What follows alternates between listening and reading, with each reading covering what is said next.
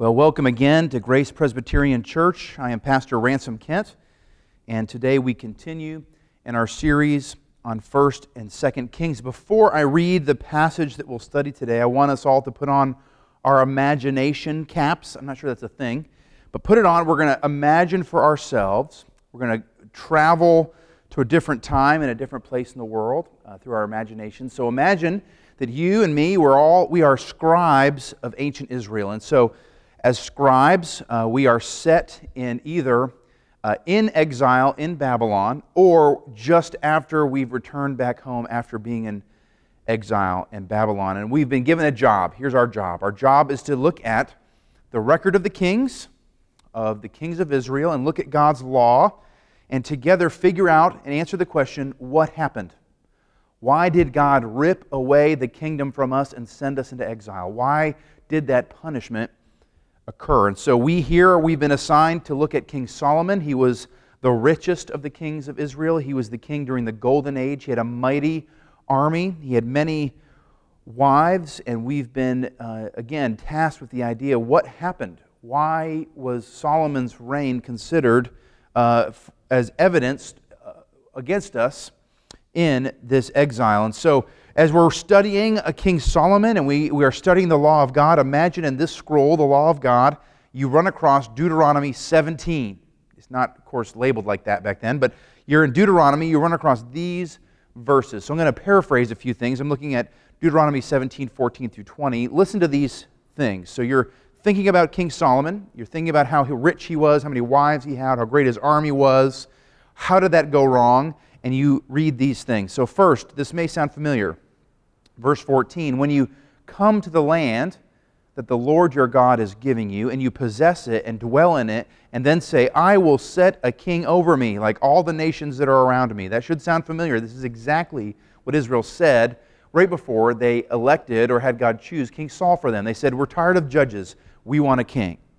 So it says in verse 15, You may indeed set a king over you whom the Lord your God will choose. We talked about that last week. God is the one who chooses the king, and he must be an Israelite, it says. And so listen to these verses 16 and 17.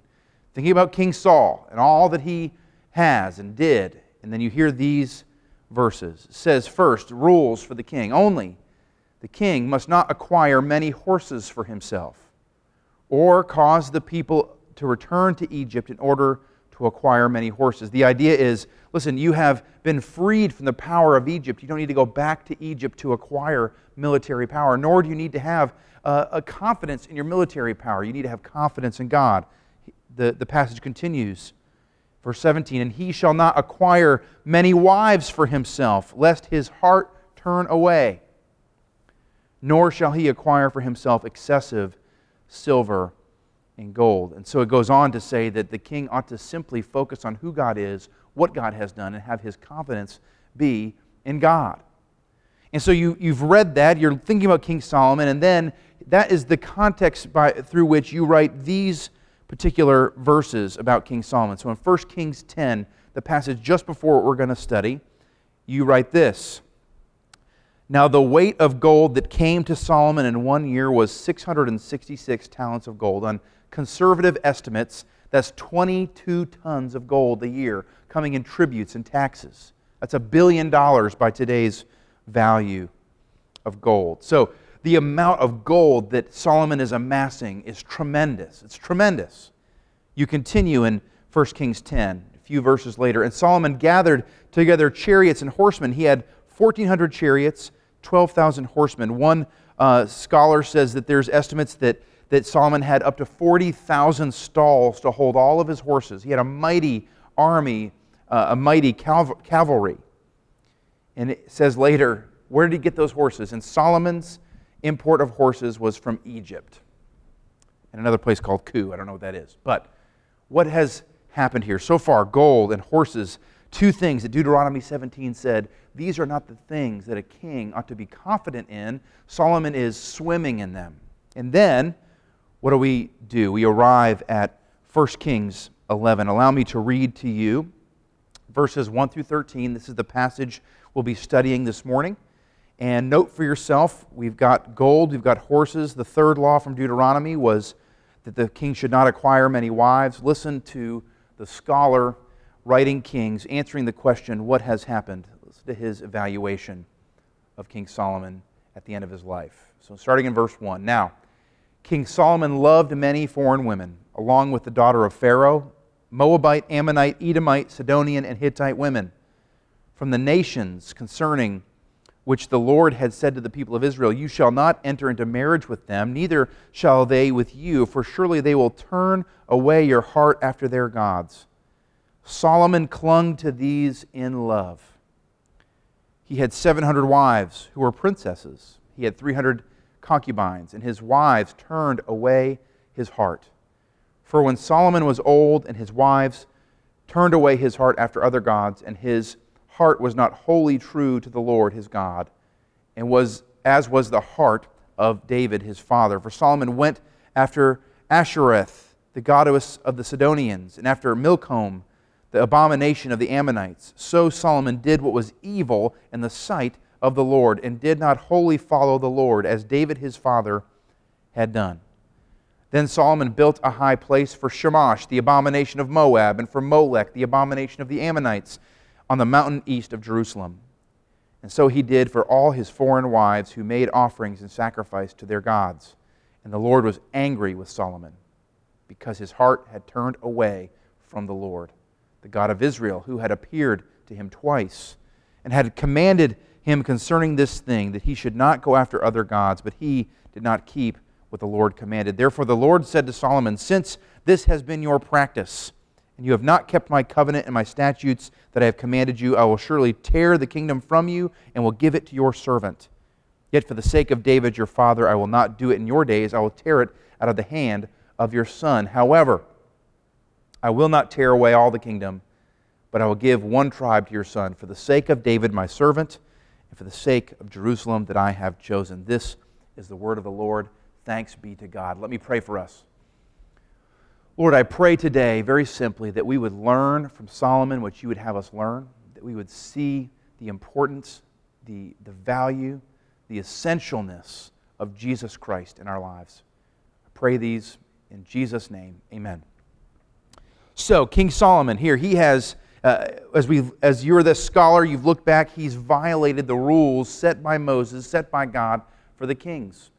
But this is not what Solomon is famous for. What is Solomon famous for? He is famously wise. Solomon the wise. He wrote Proverbs. He, he, he had wisdom. Where did that wisdom come from? You go back to 1 Kings 3 at the beginning of his, his rule. And Solomon, one of these appearances that was mentioned in the passage we just read, Solomon uh, is visited by God, and he, God tells him, I will give you one thing. What is the one thing that you desire? I'll give you anything you want.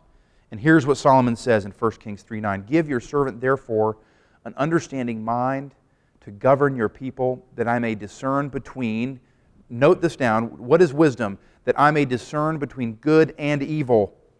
For who is able to govern this, your great people? So Solomon famously asks for wisdom, and God famously gives him great wisdom, like like has never been on earth before or will ever come after. That's what happened. Solomon the wise. And so uh, two anecdotes to kind of make um, an example of what his wisdom brings about. One is in the scriptures just after this scenario with him asking God for wisdom. And what happens is two women come. Uh, there's two women involved and one baby. Uh, they both claim to be the mother of the child. That's biologically impossible. We understand that. And so does Solomon. And so they both are saying, This is my child. And Solomon has to figure out a way to figure out who is the mother. So he says this Here is my verdict. We will cut the baby in two and give you each half. Uh, and so the one on one side says, That sounds great. I'll take half a baby. That sounds great to me. The other one says, No, no, no, no. If it comes to whether the baby lives or dies, please give the whole baby to the other woman. This, of course, is his way of drawing out who the true loving mother is. And so the lady who says, No, don't do it, give the baby to the other woman instead, is the one who he determines is the mother. And it is true. So he, he makes that that call justly, and he makes that call wisely. Uh, another anecdote, which is not in Scripture, I'm not sure when I heard this. I've heard this since I was a little boy, but uh, the best of my research, this is a, a Jewish kind of fable. But what happens is the Queen of Sheba comes. She is uh, marveling at Solomon's wisdom. And what she does is she, uh, to test his wisdom, apparently, fills an entire room a giant room full of flowers, bouquets of flowers, and all but one of the bouquets are fake. Ha ha! And so she says to Solomon, Find out with your wisdom, without examining them, without smelling them, without looking them up close, how can you tell in your wisdom which bouquet is real? And so Solomon, being super wise, what does he do? He opens the window to the room, and what happens? A little bee, buzz, buzz, buzz, buzz, buzz, buzz. There's no one here to hear me do that. You'll hear it on Sunday. Um, a bee buzzes in, buzz, buzz, buzz. And, and what does it do? It lands on the bouquet of real flowers. I mean, wow, so wise.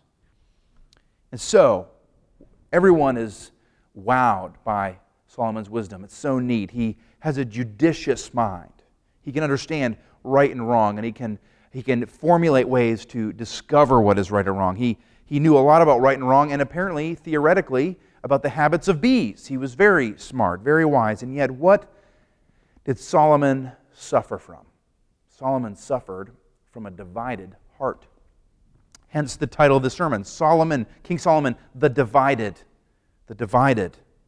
What is the heart? Again, we, have mentioned this several times through uh, sermons recently, but the heart is the very center of a person. It's the very center, center of a person's being where we will and we think and we love from our, our our heart. Okay, not just the organ or just your feelings, it's everything about you. And Solomon, even though he knew everything about right and wrong, even though he knew exactly and deeply about things that were right and things that were evil, his heart was divided. And so as we, we tend to look at Solomon as a hero, one of these Old Testament heroes we talked about last week. We tend to look at him as uh, supremely wise and, oh man, if I could just be like Saul, Solomon. Um, uh, and I want, to be, I want us to be cautious about making him a hero. Remember last week I said the thing that we should look to emulate is their faith and their repentance.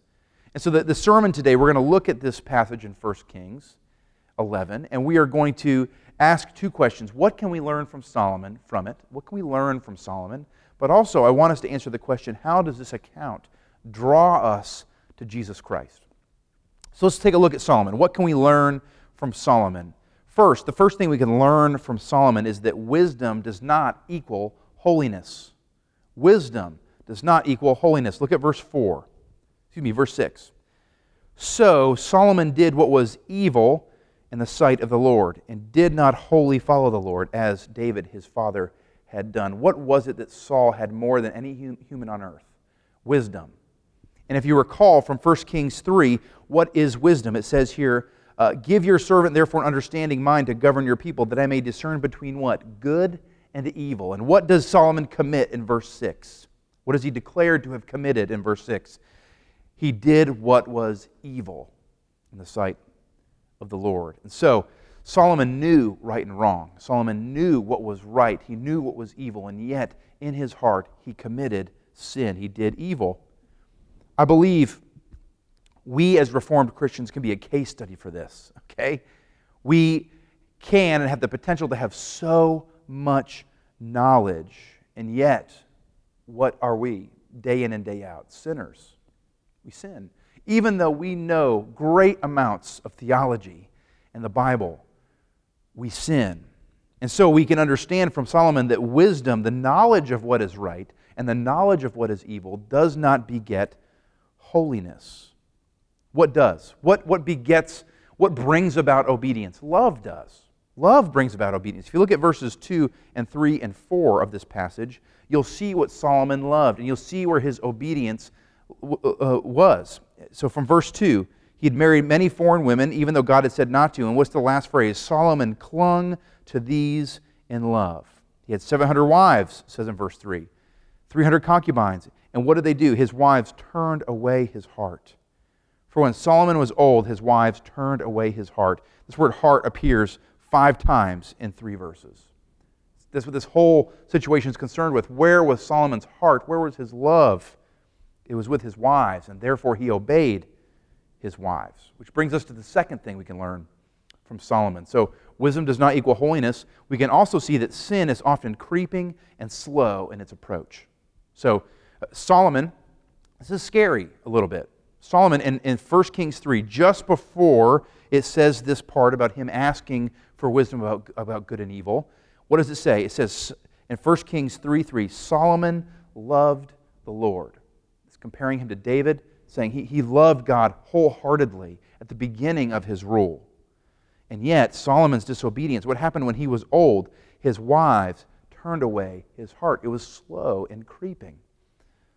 Dale Ralph Davis, some of you may recognize that name. He was at First Presbyterian for a while. He says this about this very situation the infidelity, this infidelity to God, is also subtle because it's gradual. It was not some sudden attack or an irresistible assault that explains Solomon's plunge into pagan worship. No, it took years. The result of creeping of the creeping pace of accumulated compromises and the fruit of a conscience desensitized by repeated permissiveness. Sin does not come all at once or suddenly. It's not like a trap, a hole in the ground you fall into. No, it is a slow and creeping process that takes over our hearts. The third thing we can learn, and this is a, a good thing, sin does not mess up God's plan. Look at verse 13. However, it says, I will not tear away all the kingdom, but I'll give one tribe to your son. Why? Because his son's great? No, we're going to learn about Rehoboam later. Because Solomon didn't do something wrong? We know that's not true. So, why is, is God keeping the kingdom of David intact? For the sake of David, my servant, for the sake of Jerusalem, whom that I have chosen. God's choice, God's promise, his covenant stands despite Solomon's sin. And so, because God is faithful and his plan does not fail, his plan was not thwarted by Solomon's egregious sin of worshiping other gods. And so, as we think about ourselves in this light, we may think, phew, okay, good news. My sin will not mess up God's plan. But I don't want us to relax in that thought for long because while sin does not mess up God's plan, it certainly will complicate, if not uh, mess up or destroy, our situation, our lives. That's the fourth thing we can learn from Solomon is that sin most certainly messes up our earthly circumstances. Look at verses 9 through 12. In 9 and 10, we get a listing of his sin. And the Lord was angry with Solomon because, why? His heart had turned away from the Lord, the God of Israel, who had appeared to him twice. God was real to him. And, he, and as he had commanded him concerning this thing, they should not go after other gods, but he did not keep the Lord's commands. He worshiped other gods. And what is the punishment? What's the consequence? Therefore, the Lord said to Solomon, verse 11, Since this has been your practice, and you have not kept my covenant and my statutes that I have commanded you, I will surely tear the kingdom from you and give it to your servant. Yet for the sake of David your father, I will not do it in your days.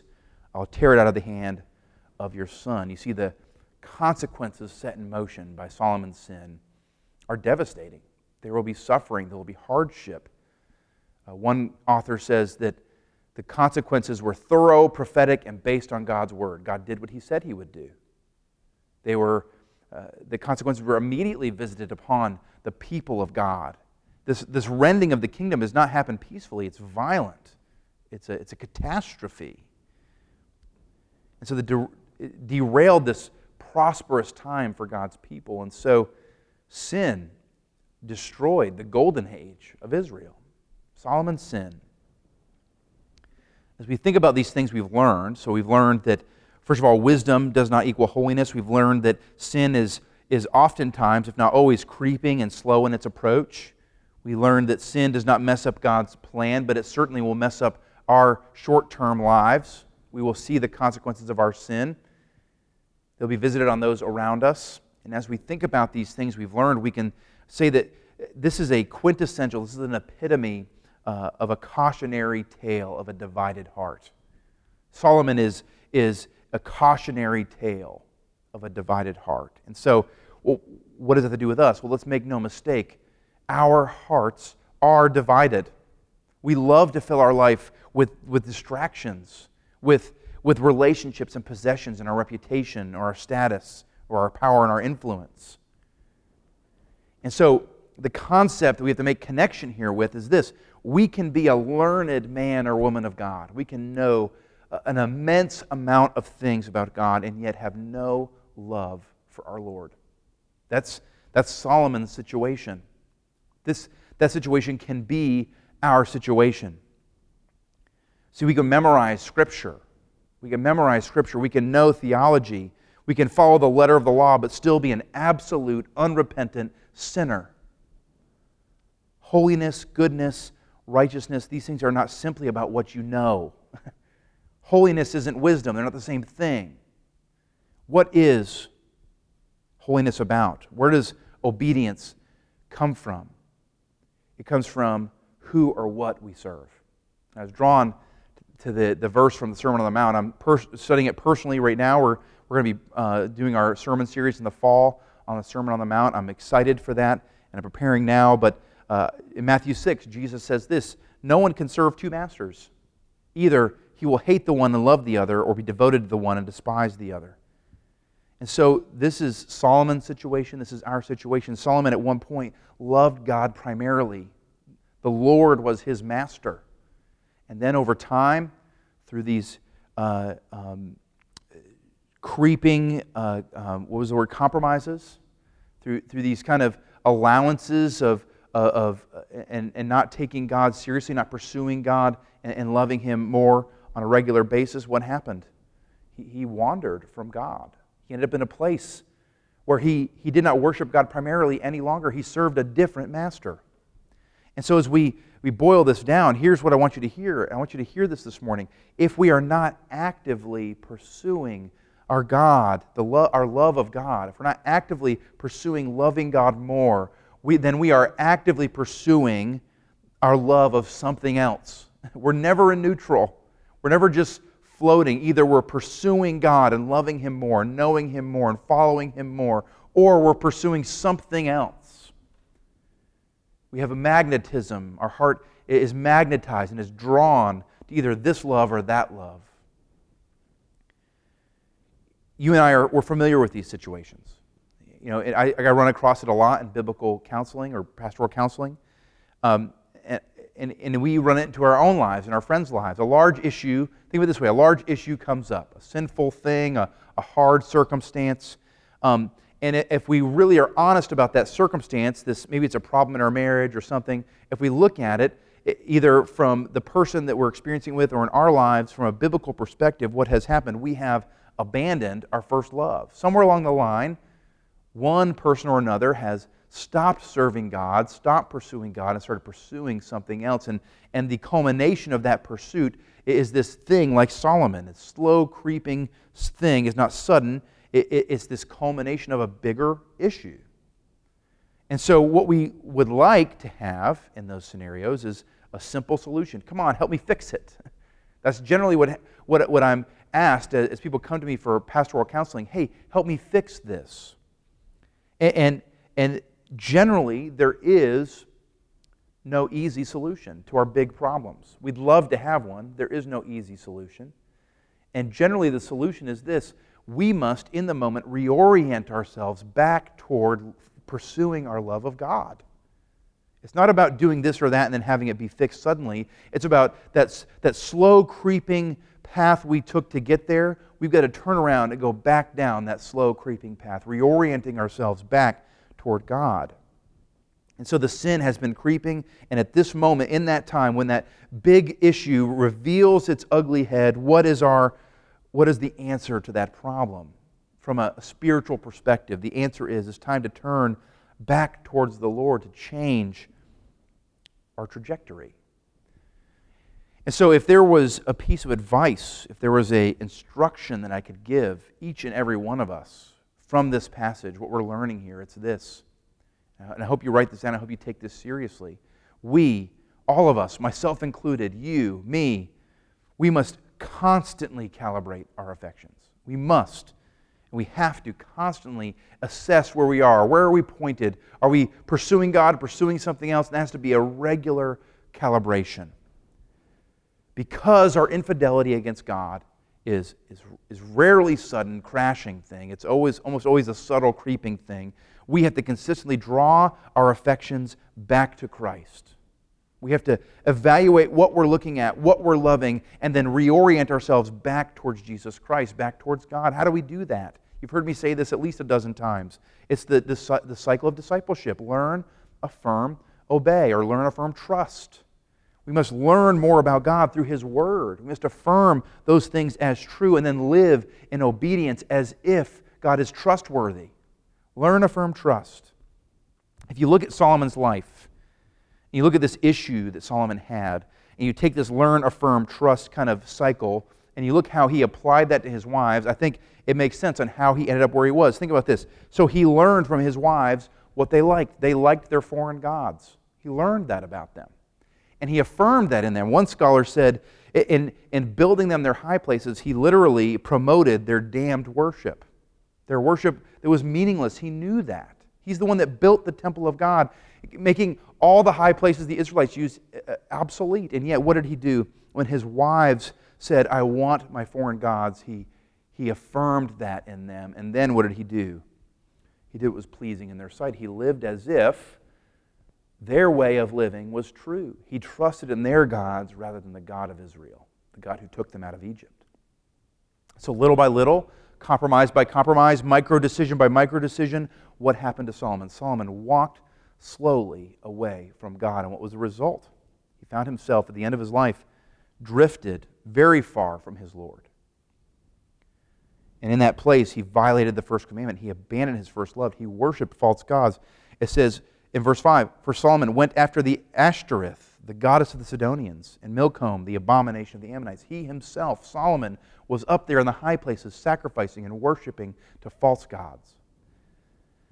It's the same for us. It's the same for us. It may not be as apparent as going to the high places and worshiping other gods, but we are constantly drifting. Sin in our life, our affections are a slow, creeping thing. And so the question then would be well, where are our hearts drifting? Where, where, are we, uh, where are we pursuing in love when we're not pursuing God in love? And I'm going to use uh, the, the same uh, categories that King Saul dealt with possessions, uh, power and success, relationships to kind of give us a paradigm to evaluate in our lives. But another way to ask this question would be if we took a look at our affections today and we didn't change them, uh, what would be the fruit of those affections in five years, 10 years, 20 years, 30 years? If sin is slow and creeping, if we took the affections that we hold on to right now and we don't reorient them back to Christ, where will we end up? So let's take a look at money and possessions. So maybe money and possessions, maybe you're obsessed with that next best thing. Now, we didn't have a children's sermon today, but I think it's a great opportunity to talk to children. Children, are you bored with your toys? Do you find that you just want more, more, more of something, that you, you want newer, newer, newer? I want to tell you that in your heart, that's your heart grabbing out to, to love things that aren't God. It's looking for satisfaction in the things that you have, your stuff. And I use that example because your parents are listening and they're probably thinking, yeah, Johnny, that's right, you do that. And I want to say to parents, we do the exact same thing. We're exactly the same. We want newer, better, more. That's our affections reaching out for possessions. Where will that lead us in 5, 10, 25 years if we don't reorient back towards Christ? Let's think about power, reputation, success. Listen, does work come before family? Does work come before family? If you continue on that path, putting your job before your family, what will be the payout of that in 5, 10, 15 years? Maybe you spend gobs of time fine tuning how you look on social media. You want people to think well of you in that, that place. You want people to think you have an exciting, amazing life. You want to hide your blemishes in that way. What will be the payout for that? What will be the fruit of that? Will you be closer and more in love with God? Now, in relationships, I'm going to talk about marriage. I want to, for a moment, just mention that the advice I'm about to give is, relevant for 90% of marriages. There is that 10% of marriages that are an extreme situation. Maybe that's abuse, maybe that's another thing, but um, I don't want you to hear this advice as cookie cutter advice. Um, this is generic marital advice, and if you find yourself in one of those extreme situations, please uh, have cur- courage and, and talk to someone you trust get help. Uh, your elders, myself, maybe your, your life group leader, someone uh, wants to help. And so please be open about that. But in generic, general relational advice for marriages, husbands and wives, listen, we can lose our way trying to please our spouses. We can lose our way with the Lord and our love of the Lord by trying to please our spouses. The, whole ideology if mama ain't happy, ain't nobody happy. Or either way, if papa ain't happy, ain't nobody happy. This is a sinful problem that plagues a good amount of marriages. The idea that if we just make our spouses happy, everything will be okay. If we could just make them happy, our marriage will be good. You see, this was Solomon's issue. If mama ain't happy, ain't nobody happy, was his issue. He clung to his wives in love, it says. And so, in a sense, what he's saying, if my wife wants a high place for Chemosh, the abomination of Moab, she gets it. That's what mama gets. If she wants it, she gets it. And his, and his, his pursuit of pleasing his wives or pleasing God led him to a place where he was distant from the Lord. He no longer served him. Now, what does this not mean? This doesn't mean you should purposefully displease your spouse. That's not what I'm saying. What I'm saying is, the point is, what is our focus of our efforts? Are we looking to God and loving God? And out of that overflow, having a, a kind heart and, and, and good um, uh, uh, motives, good outpouring for the relationships around us? Or are we focusing our efforts on our spouse, serving our spouse as if they are the one we ought to please? You see, Christian, we can only be satisfied in Jesus Christ. In fact, to make it more specific, we can only be satisfied when we serve Jesus Christ alone. If we try to serve other things, we, we are off trajectory. We are not tracking towards God. We're tracking towards the love and affection of other things, which will visit upon us this sinful drifting. And so, what ought to be the trajectory of our lives? In the moment, what can calibrate us right here, right now? What is the answer for what ought to be the focus of my life? The focus of our life ought to be to know and to love our Lord Jesus Christ. That's what we should calibrate up and against. Am I doing that, or am I knowing and loving something else? Which brings us to the second question that we asked at the beginning How does this account draw us to Jesus Christ? How does this account of Solomon loving foreign women as God told the Israelites not to do, and, and giving them their high places, and then allowing them to turn his heart away from God, and then eventually violating God's command to not have any other gods before him and worshiping false gods. Uh, how does this draw us to Jesus Christ? Let me draw out two comparisons. First of all, Jesus is the perfectly undivided king. You see, Jesus had no horses, he had no wives, he had no gold. He is the king that, that only had God the Father, and he's perfectly content. Jesus didn't need these other things. He was confident in who God was. Jesus didn't even have a palace. And yet, as he sits on the throne of David, he is our perfect king. And I want to under, understand this. Did Jesus love those around him? Was he neglectful of his relationships? No, he loved everyone around him very well. He was truthful and kind. And he healed and he, he brought wisdom. And what did that come from? It came from his overflow of his relationship with God the Father. Jesus is the epitome, he's the example of an undivided heart, wholly trusting in God, having everything that he could ever need. The second thing I want you to see, in comparison to King Saul, Jesus will not squander the kingdom that he has. Jesus sits on the throne of David. He is the perfect promised king that will hold on to that throne, that kingdom, forever, and it is secure in his hands. There's no uncertainty for you and for me. Will Jesus pass and who will take over? No, Jesus is the king forever. There will be no shift in power, and so whatever transpires, whatever happens in our lives, whether it's a worldwide sickness or an unfortunate outcome of a presidential election or persecution or whatever it may come, what can we sit on? What can we stand on? What is the firm promise for us? It is this Jesus, our King, reigns forever. Jesus reigns forever. It will not end. He will not squander it. And it's this steady faithfulness and this eternal rule of Jesus Christ that ought to fuel what? Our desire to know Him and love Him more and more and more. And so, starting today, here, here's the encouragement of this whole sermon. Starting today, church, let us take part in that regular calibration of our affections. Let us, on a regular basis, daily basis, stop and ask, what am I caring about? What am I pursuing in love? Because remember, if we are not actively pursuing our God in love, we are actively pursuing something else. Now, for those of you that don't know Jesus in this way, as a faithful ruler, as a faithful king, I want to encourage you to consider the things you've heard today. And so, allow me to be doom and gloom for a second. I want to tell you there is no hope in possession or relationships or reputation. Uh, there's no thing that uh, you can do. And to make it worse, no human ruler can enter your life and change that formula so that it will work. It doesn't work that way. There's, there's no one who can deliver you from the predicament that you find yourself in other than the perfect King, Jesus. Jesus is secure on his throne. Jesus will not squander his rule.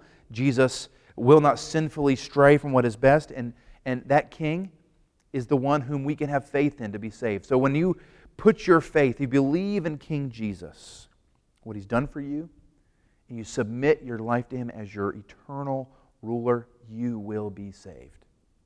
Let me pray for us. Lord, I am thankful that many, many centuries ago, a scholar sat down and asked the question, What went wrong? What went wrong? He saw that Solomon, as good of a king by human standards as he was, he had so many horses, he had so many wives, so many political alliances that those wives represented. He had so many, so much gold, so much silver, so many riches, so much. Uh, people were impressed with him and his, his wisdom. And a scholar sat down and, and dared to ask, what went wrong there? And we see that a great wise man can turn his heart away from God and, and fall distant from our Lord. And if Solomon can do that, so can we. I pray this morning for our divided hearts. I pray for my divided heart. I pray, Lord, that you would help me each day to have the courage to, to reassess, to, to ask, and, and to um, calibrate my affections. I pray that you'd give me the courage and the wisdom and the insight and the uh, that was my water bottle. There it goes. I pray that you'd give me those things to, to ask those hard questions and face those hard answers. I choose other things. I, I pursue other things in love. And I pray, Lord, that for myself and for my church and for those listening that know you and love you, that each day we would take time to recalibrate our trajectory to know and to love our Lord Jesus Christ. We love you. We love you dearly, and I pray that that, that declaration is true, and I pray that tomorrow it's more true than it was today. And we pray in your name, knowing that God approaches us and answers us and hears us only in your name, the name of Jesus. Amen.